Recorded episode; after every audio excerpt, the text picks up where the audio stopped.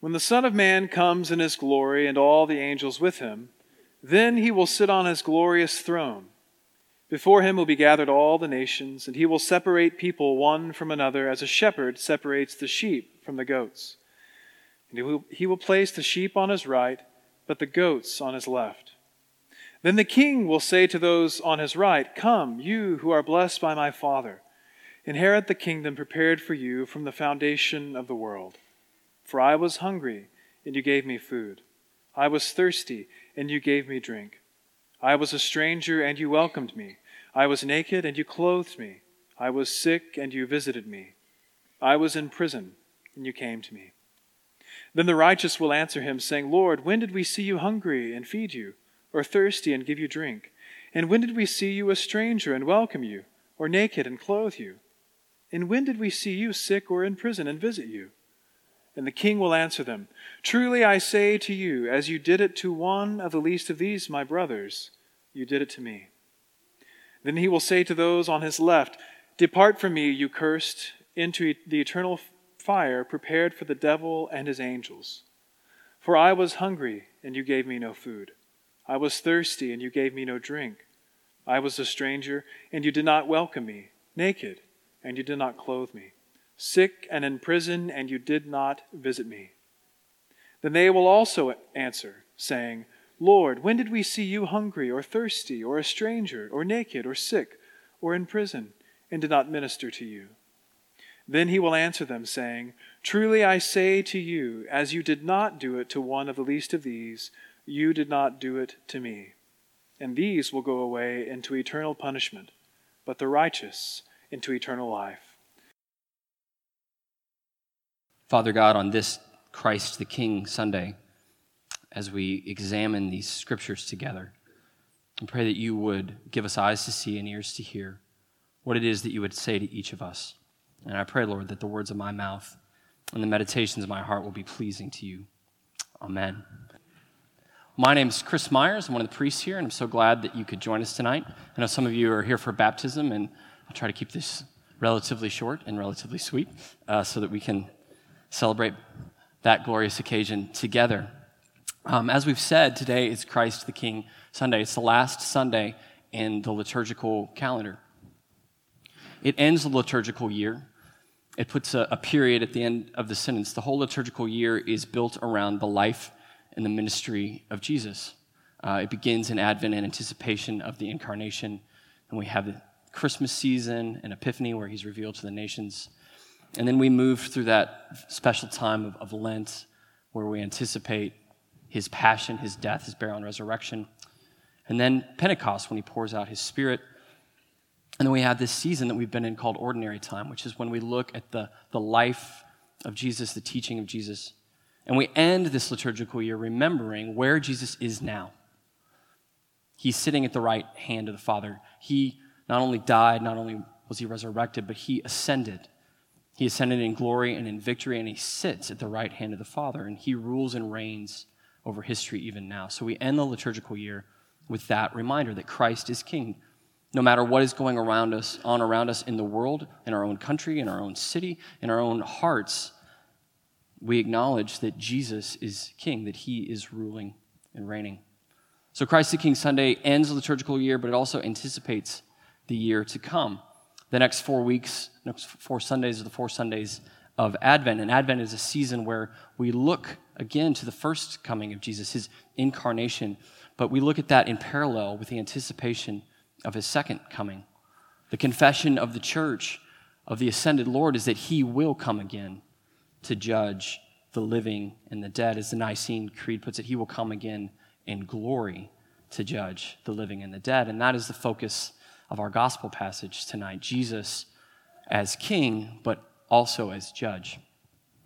Now, in, in our system of government, those are things that we separate. The executive branch is over here, and the judicial branch is over here, because we understand that we need to have some checks and balances. That if all of that power was coalesced in one person or in one branch of government, things could get out of hand. But in Jesus and in the ancient world, the kings were the judges. Those things were not separated. So, this gospel passage is a reminder to us that Jesus, our King, is also the judge. And the sober reminder And I, I say that word in all seriousness. It's a sober reminder that there is such a thing as eternal life, and there is such a thing as eternal death, and that those words come from the very lips of Jesus as a reminder that there is something at stake. And with that sobriety in mind, with the weight of this passage in mind, I want to acknowledge a few things. I want to acknowledge a few things about this passage and passages like it, judgment passages. Acknowledge that they've been used um, in some ways that have not been all that helpful.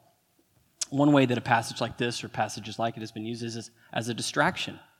That people get wrapped up in the when and the where and the how of the return of Jesus and forget that he is ruling and reigning now and forget the overall import of it. So, this passage and others like it have often been used as a distraction. This passage and others like it has also been used as a weapon. And maybe you've experienced it as a weapon. Uh, Christians who put themselves in the place of the judge decide who are the sheep and the goats. They judge others. And in their hypocrisy, say, I'm in, you're out. I have this insider knowledge. And maybe you have been on the receiving end of a weaponized version of a passage like this, and it doesn't feel very good. The church, in its history, has also used this passage uh, as a weapon for emotional manipulation, to hang the specter and the shadow of hell over people, to manipulate them into deciding to follow Jesus. Maybe not for the best possible reasons. So, this passage and others like it have been used as a distraction, as used as a weapon. But interestingly enough, the flip side of that same coin is that this exact passage has been used for license. Because some people want to make this passage the only thing that Jesus has to say about judgment and forget the rest of the Gospel of Matthew and indeed the rest of the Gospels and the rest of the New Testament and say, well, if Jesus is only concerned with these things in this passage, then it doesn't matter what I do otherwise, as long as I do these things. So my morality doesn't matter, my, what I do, who I am doesn't matter, and what I believe doesn't matter. So it's interesting, you have quite a spectrum of response to passages like this. In light of that, I think we also have to acknowledge that maybe for some of you, judgment, this idea that Jesus will come and judge, that there is such a thing as eternal life and such a thing as eternal death, that that very fact of judgment is perhaps your number one objection to Christianity, the number one stumbling block that you might have. And I hope to address some of that tonight as we look at these scriptures. But the flip side of that coin is to acknowledge that this passage has left in its wake a, a legacy of mercy and mission because of this passage, people have gone into the world and done great things because they take seriously what Jesus says here, which is, if you do it to the least of these, you do it to me. I think of some of the great saints of the church, like St. Basil in the fourth century in the, what we would call modern day Turkey. Selling, he's a great bishop, great theologian. In the midst of famine, sells a lot of his personal property to make sure that Christians and non Christians alike are fed. I think of someone like Saint Benedict, who is the found, founder of Western monasticism. In the rule of Saint Benedict, to be a monk means that when someone shows up at your doorstep, you welcome that stranger as if that stranger were Christ. That Saint Benedict takes explicitly what Jesus says, he takes seriously what Jesus says. That when you welcome the stranger, when you welcome the least of these, you are actually welcoming Christ. And I think, too, of stories within just this congregation. How many of you have traveled overseas to build houses, to dig wells, to feed the hungry, to offer medical help, to preach the good news? How many of you are training to go and do those kinds of things? How many of you have done those things here in Dallas, serving the downtrodden, the refugee, those who are the least of these? So, as we acknowledge all of those things that Judgment is a, is a hard topic, but even in the midst of this hard passage, you have this, what has been an amazing motivation for God's people to go be merciful and to go and be on mission. To take seriously what Jesus says here as you did it to the least of these, my brothers, you did it to me. So, there's so many things that we could talk about with these verses, and there's so many different angles and ways that we come in. And I just want to simply ask a question and try to answer it. One question, and use that question to help us walk through this story that Jesus tells about the final judgment. And the question is can we trust this judge? Can we trust? It's an existential question. Can I put my trust in this one who is judging? Can I put my trust in this one who, at the end of all things, will divide the sheep from the goats, who will send some into eternal life and some into eternal tr- death? Can I trust him? Because I think that that's the question that's at stake for us. Right? Beyond the times and seasons, beyond the other questions that we could ask of a passage like this, I think that's probably the question that, at least for me, is the for- forefront of the mind. And it may not surprise you that I'm going to answer the question yes. So the surprise will be how will he answer the question yes? Stay tuned. So the passage begins with this verse, verse 31 in Matthew chapter 25. When the Son of Man comes in his glory and all his angels with him, then he will sit on his glorious throne. The first reason that we can trust this judge is because of who he is as the Son of Man. We can trust him because he is the Son of Man. Well, what does that mean? What does the Son of Man mean? Well, it's one of the favorite, uh, favorite ways Jesus had of describing himself, um, especially in the Gospel of Matthew. He calls himself often the Son of Man. It's a reference to many places in the Old Testament, but especially to a passage in Daniel chapter 7, where the prophet Daniel has a vision. He says, I had a night vision. And he is looking in this sort of heavenly courtroom. And he says, There's one, this one like the Ancient of Days who we call God, who calls forth this one who Daniel says is like a son of man. And he entrusts to this son of man dominion over the nations, judgment over the nations. And in Daniel's understanding, and in the Old Testament understanding, and even in the New Testament understanding, this Son of Man was a human being. That God entrusts to a human being dominion and glory and honor and the ability to judge. See, Jesus as the Son of Man is the truly human one. He doesn't judge us apart from his humanity, he judges us in the midst of who he is as a human being. So in this moment, he comes as the Son of Man, like in that vision in Daniel 7, and he comes with all his angels. And, and Matthew wants us to get it. He says, He comes in his glory and he sits on his glorious throne. This is a moment of grandeur, it's a moment of revelation, it's a moment, um, in some ways, of a, a holy fear. To see the Son of Man, the truly human one, come in glory and to be surrounded with a heavenly host who stand in his court with him to judge. And before him, just as in Daniel 7, is all, are all the nations, all the peoples of the earth. And then he begins his work of judging. And some, you know, would say maybe this is a parable because it uses this language of sheep and goats, but this is not the language of a parable. It's using a metaphor, but it's not a parable itself. It's, it's giving us a story of, of what some aspect of this judgment is going to look like. And we're seeing this image of the judge king is also a shepherd king, because that's a, a popular conception in the ancient world of kings, is that they are also shepherds. And in their context, they would have mixed flocks of goats and sheep, and to the untrained eye, it would be very difficult to tell one from the other. And there's lots of speculation to why a shepherd would separate sheep and goats, and has to do with the temperament of goats and sheep can kind of clump up and warm themselves, but goats need protection.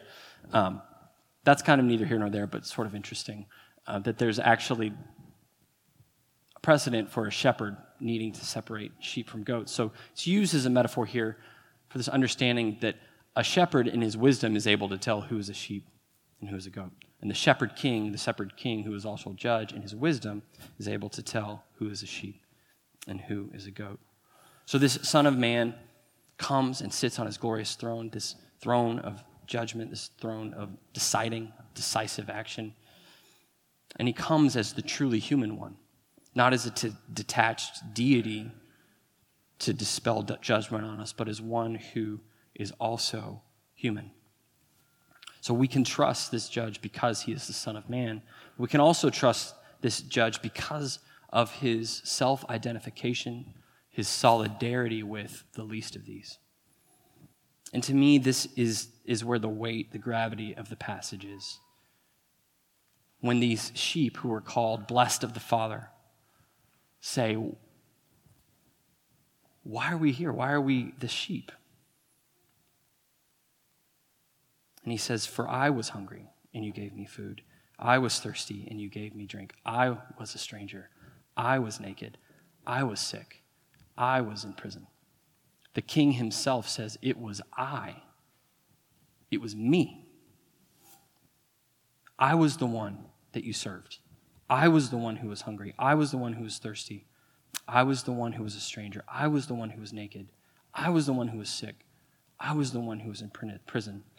There is such solidarity between the king and the least of his subjects because his heart is filled with compassion for them. And that's what we see throughout the ministry of Jesus him seeking out the broken, him seeking out uh, the despondent, the marginalized, and bringing them healing, bringing them life, bringing them hope, bringing them joy. So, this judge, who is also king, who is also human, has absolute solidarity with, self identification with the least of these, with the hungry, the thirsty, the estranged, the naked, the sick, the imprisoned. And what kind of king do you know that it's like that? In your reading of history or your understanding of even modern day rulers who most identify themselves with the least of their subjects, who basically say, if you want to see what I look like, go look at them. If you want to go encounter where I am, go to the least. Because when you do it to the least of these, my brothers, you do it unto me. So we can trust this king because he's the son of man. We can trust this king because of his solidarity with the least of these. And we can trust this king because his solidarity doesn't just end with good feelings for the least, but complete and total identification with the least in becoming the least of these. That Jesus himself becomes the least of these, the one who experiences all these things to the greatest effect.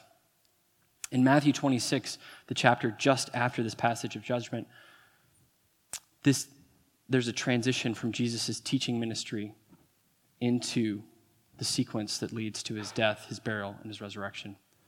And immediately after he's closed this great discourse on what the end of things is like, he turns to his disciples and he says, You know that after two days the Passover is coming, and the Son of Man will be delivered up to be crucified. So see the contrast. Verse 31 says, The Son of Man will come in glory and sit on his glorious throne. But now, in the here and now, as I stand before you, my disciples, what's going to happen is I'm going to be delivered unto death. I'm going to be crucified. And in that crucifixion, we can see Jesus experiencing the ultimate hunger, the ultimate thirst, the ultimate estrangement, the ultimate nakedness, the ultimate sickness, the ultimate imprisonment, bearing the weight of our sin on our behalf. That his solidarity with us doesn't end with the incarnation.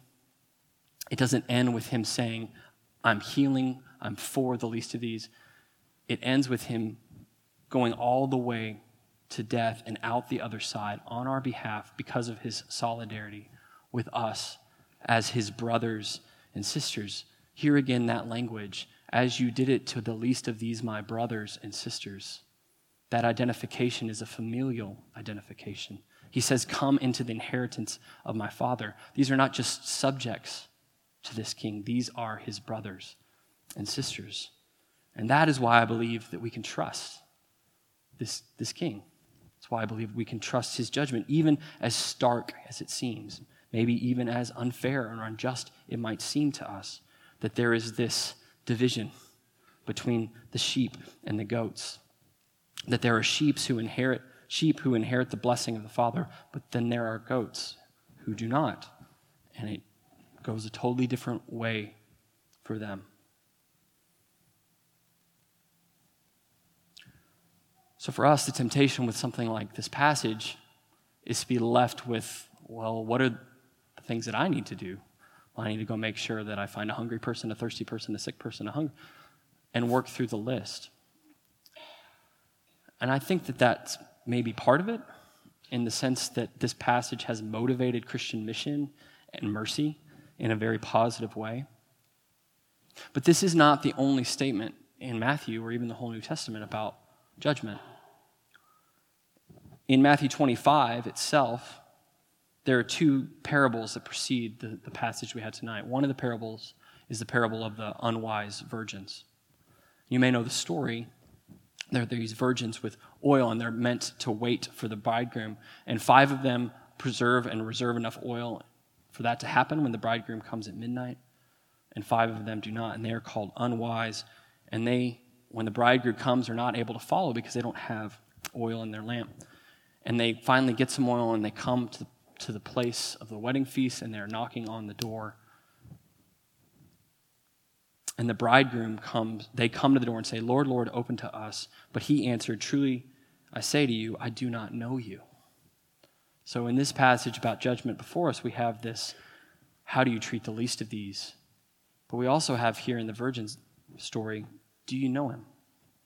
Does he know you?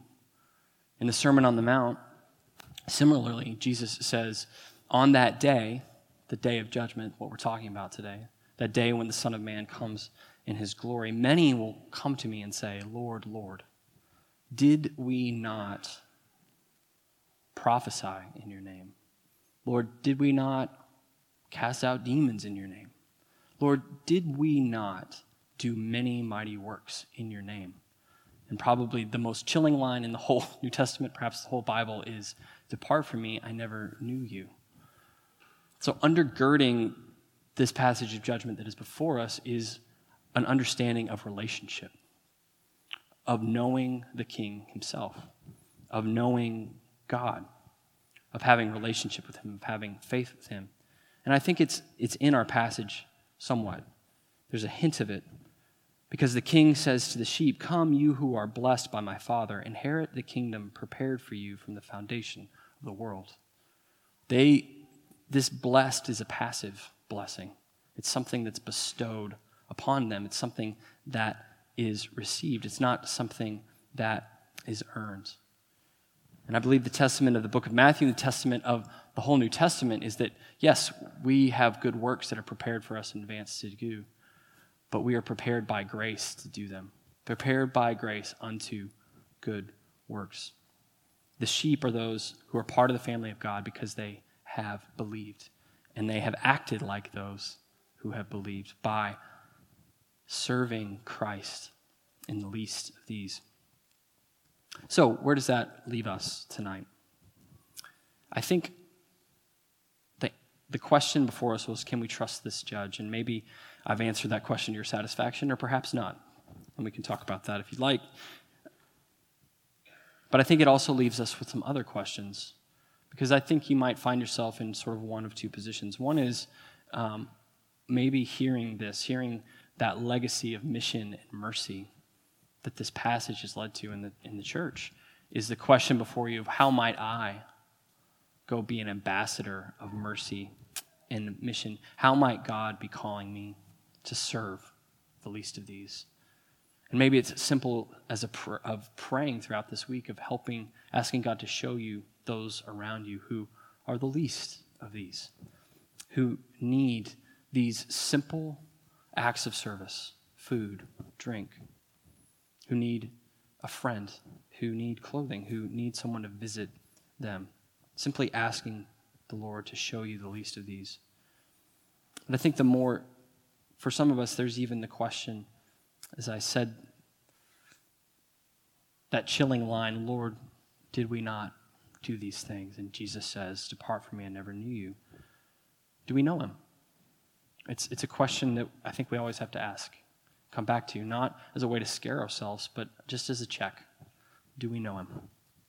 So, what I want to do is, is I want to pray together. And if you wouldn't mind just closing your eyes and bowing your head. I'm going to say a simple prayer, and I'm just going to ask those two questions. And trust the Holy Spirit to work in our hearts to stir up what He might be saying through this. So, Lord Jesus, we thank you that you are the Son of Man, that you are the truly human one. We thank you for your solidarity with us and our weakness. And we thank you that that solidarity was not just good feelings or good vibes, but took you to the cross and through death and out the other side. Holy Spirit, we pray that you would come now and, and, and speak to us. As I simply ask these questions How might God be stirring in you to serve the least of these?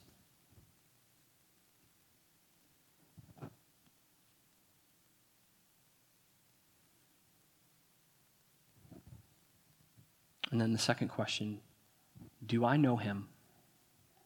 And does he know me?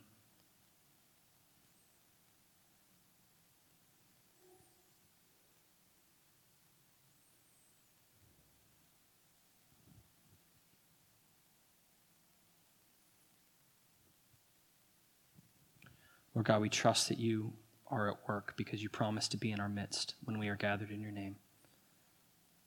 And as you have stirred in people's hearts, Lord, I pray that we would respond in faith and in joy and in gratitude. For those who might need to say, I don't know him and I want to know him, Lord, to come to talk to us. We ask, Lord, that you would bind these things in our heart and seal them for our good and for your glory. In Jesus' name, amen.